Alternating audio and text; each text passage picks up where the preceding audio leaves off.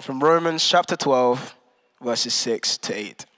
We have different gifts according to the grace given us. If a person's gift is prophesying, let them use it in proportion to their faith. If it is serving, let them serve. If it is teaching, let them teach. If it is encouraging, then let them encourage. If it is contributing to the needs of others, let them give generously. If it is leadership, let them govern diligently, and if it is showing mercy, let them do it cheerfully.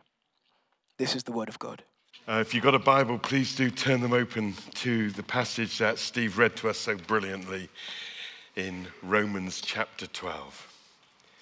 And we're continuing our series this evening and uh, looking at what it means to live a transformed life in Christ Jesus, one that is radical and countercultural, yet in imitating Christ brings a transformation to our culture. Let's pray.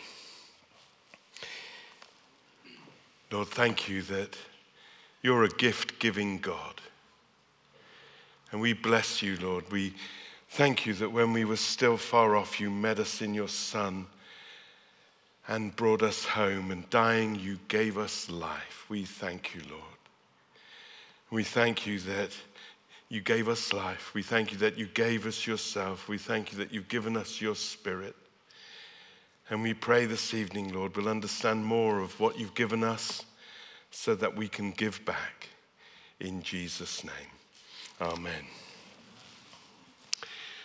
This week I read an article in Psychology Journal, and it said, or the article was called, Narcissism is Epidemic. Narcissism is epidemic. And uh, narcissism is in a sense, self love, self obsession. It's all about the self. And uh, that perhaps can be best described by David Bowie's Ziggy, for those of you old enough or cool enough to know the track, Making Love to Your Ego. The article basically said that this is an age where people are turned in on themselves and just loving themselves. I actually think that since Adam and Eve, narcissism has been with us. This self obsession, this self centeredness, this has been one of the dominant marks of humankind. If there are any philosophers here, you'll know that Hobbes, 300 years ago, wrote extensively on this issue. To understand human nature is to understand us as selfish. The biologist Richard Dawkins, in his book, The Selfish Gene, states let us try to teach generosity and altruism because we are born selfish. One of the few times I find myself in agreement with him. And that article that I read on narcissism said that the way to counter this issue in human nature, in our culture today, is to actively pursue humility and generosity. Humility and generosity. And I was intrigued when I read that because last week in this passage in Romans 12, we were reading about how Paul commended to us this virtue of humility. We're living in society, not for ourselves, but living for the other and giving to the other, and humble and meek in that context. And again, as the passage goes on, as we're going to look at this evening, the focus is on having received gifts to give the gifts. The focus is not on me getting the gifts, but me getting the gifts to give away and to bless the other. The disciple who is transformed by Jesus will be marked counterculturally as someone who is humble and someone who is generous. When we're transformed by Jesus, no longer is the focus on self. The focus is turned outwards to the other. No longer are the controlling pronouns in our life me, my, and I, but they are you and us and we. No longer uh, are the controlling verbs sort of give to me, but I want to give. That is the mark of someone transformed by Jesus living a counter cultural life. Well, I got a few simple points this evening. First is this that God is a gift giving God. He's a gift giving God. He's a generous God. He's an overflowing God. Paul says we have different gifts according to God's grace. And it's in the nature of God to give gifts. Just look around at our universe. All of it is the overflow from God's benevolence, His generosity, His graciousness, His expansiveness. Most important verse in Scripture, perhaps, if there is one, certainly one of the most well known, is God so loved the world. He didn't just love the world, He so loved the world that He gave His only begotten Son, that whoever believes in Him should not perish, but have everlasting life. God gave us His Son in order to give us everlasting life. And years ago, about 30 years ago, when I was 28 years ago, when I was a curate up north in Bradford, I remember just quoting this verse off the cuff, and I got it wrong. I said, God so loved the world that he sent his only begotten Son. And I'll never forget it. Afterwards, this elderly lady hobbled up to me. She had two walking sticks. She hobbled all the way up to me, and I thought she was going to say, Epic sermon, curate. But instead, the sticks went up, and I thought she was going to give me a clout. And she said, He did not send. He did not send. He gave, gave, gave. And she was absolutely right. God doesn't just send, He gives. He gives up out of the overflow of His generous and benevolent heart. You know, I used to do a lot of traveling here and there for ministry. And whenever I was away, I'd want to buy prezzies and come back and, and give them to my lads. And uh, on one occasion, Tiffany said, You spoil our sons, you spoil them. And I thought, in fact, I said, Of course I do. It's what fathers do. Dads spoil their kids with gifts. Why? Because they love them. And God is a gift giving Father. C.S. Lewis, the Oxford Don, once wrote God is love. And this particular love is a gift love.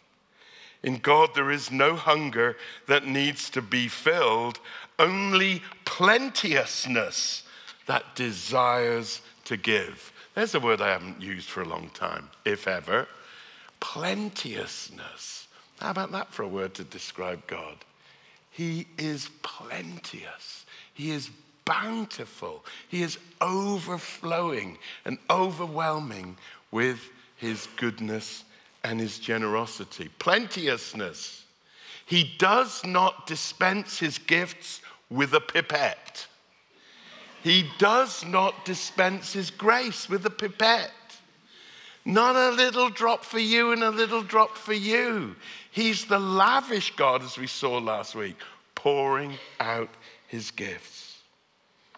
I've come to believe that everyone, because they are made, everyone, because they are made in the image of God, has been uniquely configured and uniquely gifted and uniquely graced by God whether they become a Christian or not, they, because they are made in the image of God, are blessed and graced with a gift. Why have I got one son who is just stellar at maths? I mean, I failed my maths O level twice and didn't sit it a third time. But my son's a kind of mathmo genius. Where did he get that from? His mother? No. it's not in our DNA, but it's in His. Where did he get it from? Why is he doing his PhD in Imperial London on clouds and stuff? Because he's smart as, and he gets it from God. He's graced. It's a natural blessing. He's made in the image of God. My other son, Nat, I mean, he's not so good at maths, but he's kind of got this sixth sense. He's like an empath. He can just read you. He can read anyone. He just knows. He feels, he senses, and then he can articulate and care. Gifts, they've got identical DNA and yet different gifts. Where does it come from? It reflects the generosity and the goodness of God poured out on humankind, all of us made in the image of God. And despite the marring and tainting of sin, those gifts are abroad to bless us and to beautify the world that God loves. There's natural gifts, but there's also supernatural gifts. These are given when we come to faith in Christ Jesus, when we receive the Holy Spirit. And then we get even more because God's always wanting to give us more of Himself special and particular and charismatic gifts. The Bible lists numerous of them. The thing is, God can't help but give gifts. It's in his nature to give good things. And we read interestingly that the gift giving aspect of the divine is found across the Trinity, the persons of the Trinity the Father. All good things come from the Father, come from above, down from the Father, the heavenly lights, James says. Ephesians says, Grace was given to us, each one of us, according to the measure of Christ's gift. Paul in Corinthians says, There are varieties of gifts, but the same Spirit who gives them Father, Son, and Spirit, outgoing, outgiving, pouring out blessing upon us. The Father in creation, and Jesus through redemption, and then the Spirit by baptism. The whole economy of God is wired in such a way as to bless his world with gifts. Now, you know, some psychologists define giftedness as asynchronous development, which means that a student has a special mental capacity to develop over and above and quicker than his or her peers. Basically, boils down to having a very high IQ. There's a kind of technical, psychological definition of giftedness. The top 1%, maybe some of you here. The rest of us, we just call them nerds, something like that. Gifted. But actually, it's nonsense because everyone is gifted by God. And maybe this evening, maybe all your life, You've compared yourself to your sibling, or you've been compared to them by your parents, or you've compared yourself or been compared to your peers at school, or something just in yourself leaves you feeling insecure and inadequate and inferior in comparison to someone else. But listen, God has gifted you.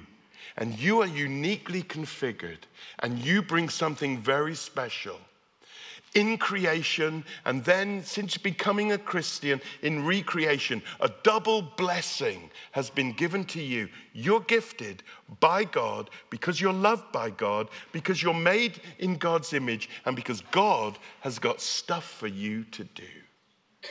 God is a gift giving God, number one. Secondly, you need to get your God given gift.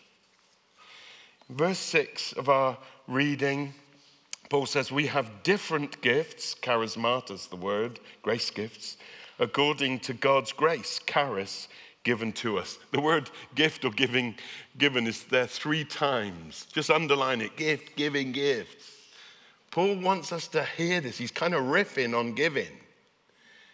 We're the blessed people of God with gifts. And if gifts are grace, then gifts are not rewards.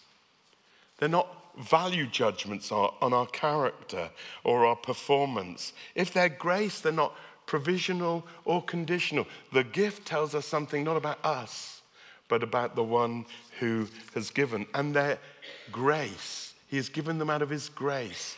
his generosity, his loving kindness towards us. Now, the list that we had read to us from chapter 12 just lists half a dozen things there prophecy, or serving, or teaching, or encouraging, or generosity, or mercy. And uh, just a few. And these are by no means exhaustive. Don't worry if you read that list and thought, I'm not in there. Oh no, there's note for me. There are, in fact, four main lists in the New Testament of gifts, and even they are not exhaustive. But there are over 20 different gifts that are listed. Everything from helps to healing, from mercy to miracles, from teaching to the gift of tongues. And interestingly, only one of those gifts is for the individual to keep for themselves. And that's the gift of tongues, whereby they can pray, commune with God, and be encouraged and built up in their spirit. But Paul says the one who has the gift of tongues has also got to pray that they can give it and interpret it so that someone else gets to play and gets a blessing. Every other gift is given not for the individual to have some kind of spiritual frisson. They're given so that that individual can give it away and bless the other. But there's this panoply, a variety of gifts to beautify the world, to beautify the church, and to reflect, reflect the beauty and the diversity of the divine. And that's important. It says to us that church is not to be a monoculture. That church is not meant to look one certain way, but with these gifts on display, there's texture and distinction, mutuality, reciprocity, beauty. So, how do we discover our gifts? Well, some of them uh, are obvious. Certainly, the natural gifts that we have, we will have known about and nurtured, and, and they've been called out of us all our life, hopefully, as we've grown up and found a place to express those. What about our spiritual gifts? Well, we need to ask God. And we need to say, Lord, you, you made me, you made me in your image, and you filled me with your spirit. What have you given me to do? That's the first thing. Ask God to show, to reveal, and to activate those gifts that He's placed within you. And then ask yourself, who do I identify with in their role and in their ministry? I mean, I look at the worship leaders and I want to worship. I don't want to be in the worship band. You know, I, I, I, look at people leading and I think, I love them leading. I just feel carried and cared for and held, but I don't particularly want to do that. You know, but as, as a young Christian, I see people preach and I think, oh, I, I've been reading my Bible and I feel I've got things to say. What moves you? What attracts you? What do you feel drawn to? Where do you feel that in the past, when you've been trying things, there's been some measure of favor and encouragement from others? What gives you life and satisfaction in exercising a gift or a ministry?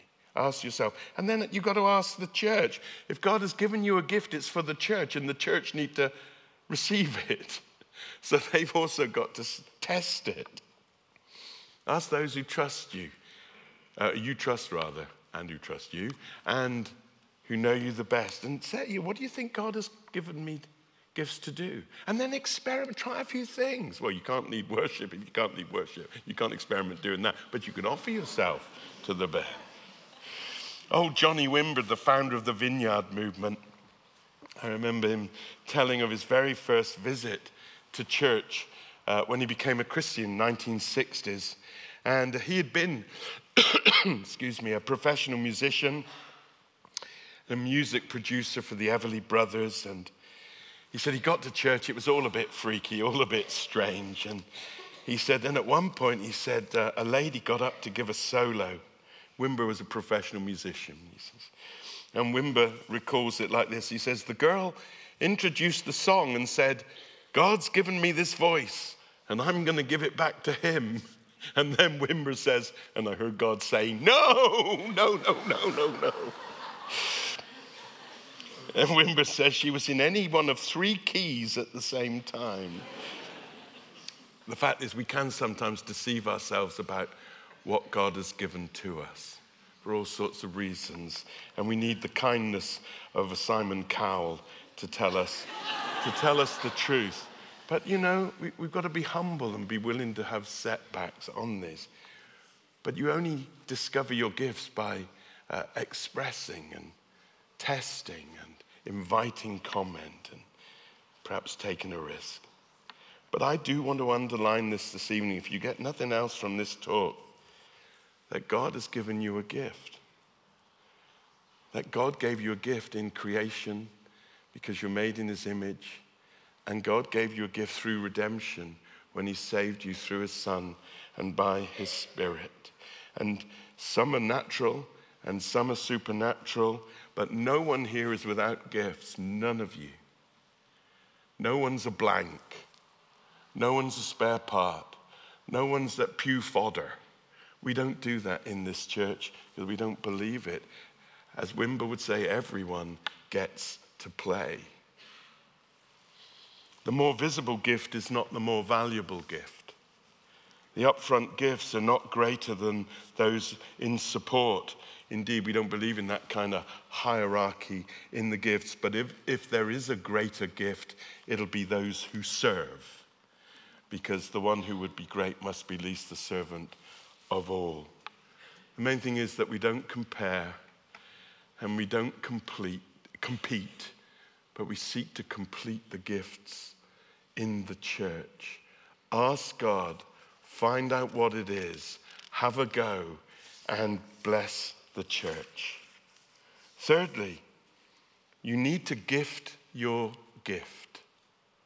Gift your gift. Verse 6 We have different gifts. If prophesying, then prophesy. If serving, then serve. If giving, then give. And it comes to the end in verse 8, and twice it says, Do it. Do it. I rather like that. It's sort of, sort of edgy. Do it. do it. Just do it. A gift is useless if it isn't shared. Just imagine someone who was a chef who only cooked for themselves or a painter who only had their paintings for themselves on their walls, or an inventor who kept the, uh, their ideas to themselves, or a therapist who only helped and encouraged themselves. No, gifts are given to be given away. And that's true in the natural, and that's also true of those charismatic, supernatural gifts. Your talent is God's gift to you. And what you do with it is your gift to God, back to Him, and your gift to the church and the world. And as I've already said, let me underline it every gift given is to be given away. None of you to run away home and say, I've got it, I've got it, I've got it, it's mine, mine, mine, or mine. Not that you would, and I don't know why I said that, but it's for someone else. It's like pass the parcel. You get it, you've got to give it away. Jesus told a parable of a servant who was given a talent, money, and instead of investing it, buried it. And when the master came home, he was not well pleased because there was no return, there was no interest on the investment. And the sad thing is, many bury their gifts. Some have their gifts buried by others through setbacks and knockbacks and being pushed back. Sometimes a genuine gift, people have poured cold water on it and diminished it and dismissed it, and it's there frustrated and buried. I confess I have at times knocked people back in their gifting a son of a very good friend of mine who uh, spent a night with me once when we were at a conference for his father. He said that he, he asked me for his advice. He said, I've just left university, I've dropped out.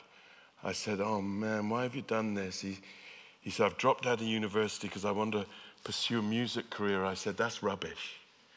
I said, You do not want to do that.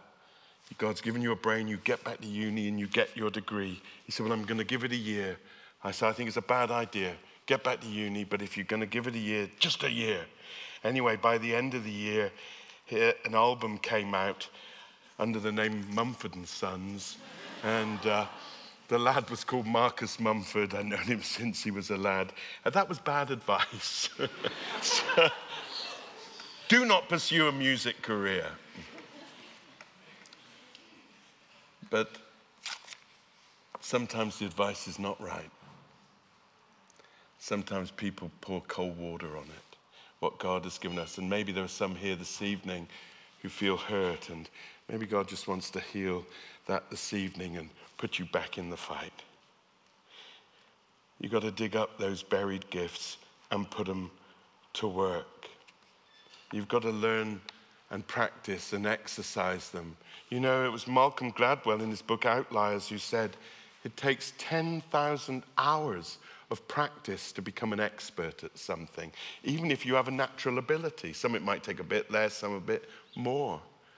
But what we want, we want this to be a church where you discover your gifts. You have opportunity to exercise those gifts, to build up those gifts, and to achieve mastery in them. That's the kind of community we want to be where you know what God has done for you and you have a place and a platform to exercise that so that others can be blessed. Gift your gift. And then finally, a couple of minutes, you've got to embrace other people's gifts. Ed Sheeran wrote a song, I quoted it last week You need me, I don't need you. Anyone know that song? Yeah, I see a hand. Well, in church, we don't sing anything like that. We don't believe anything like that. We sing, You need me and I need you. If God, if I'm right, and God has configured, configured the church in such a way that you have a gift to bless me and I have a gift to bless someone else and they have a gift to bless someone else, then if, you're not, if I'm not receiving your gift, then it's stunted and I'm not growing. I need the gift that God has given you. I need it, and vice versa. Last week, I was in a charity shop uh, looking for some old watches if they had any, and they never do. And uh, I, I overheard the manager, someone came along with a load of stuff, and to bring in their donation, their gifts to them.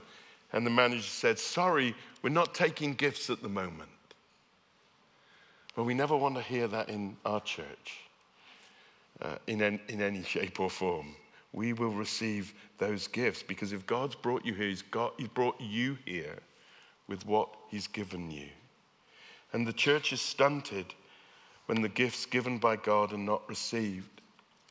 And all too often over the history of the church, the giftings have been limited to the few who are anointed the priest, or the pastor, or the prophet, or the apostle, whilst the others just sit in the pew and receive.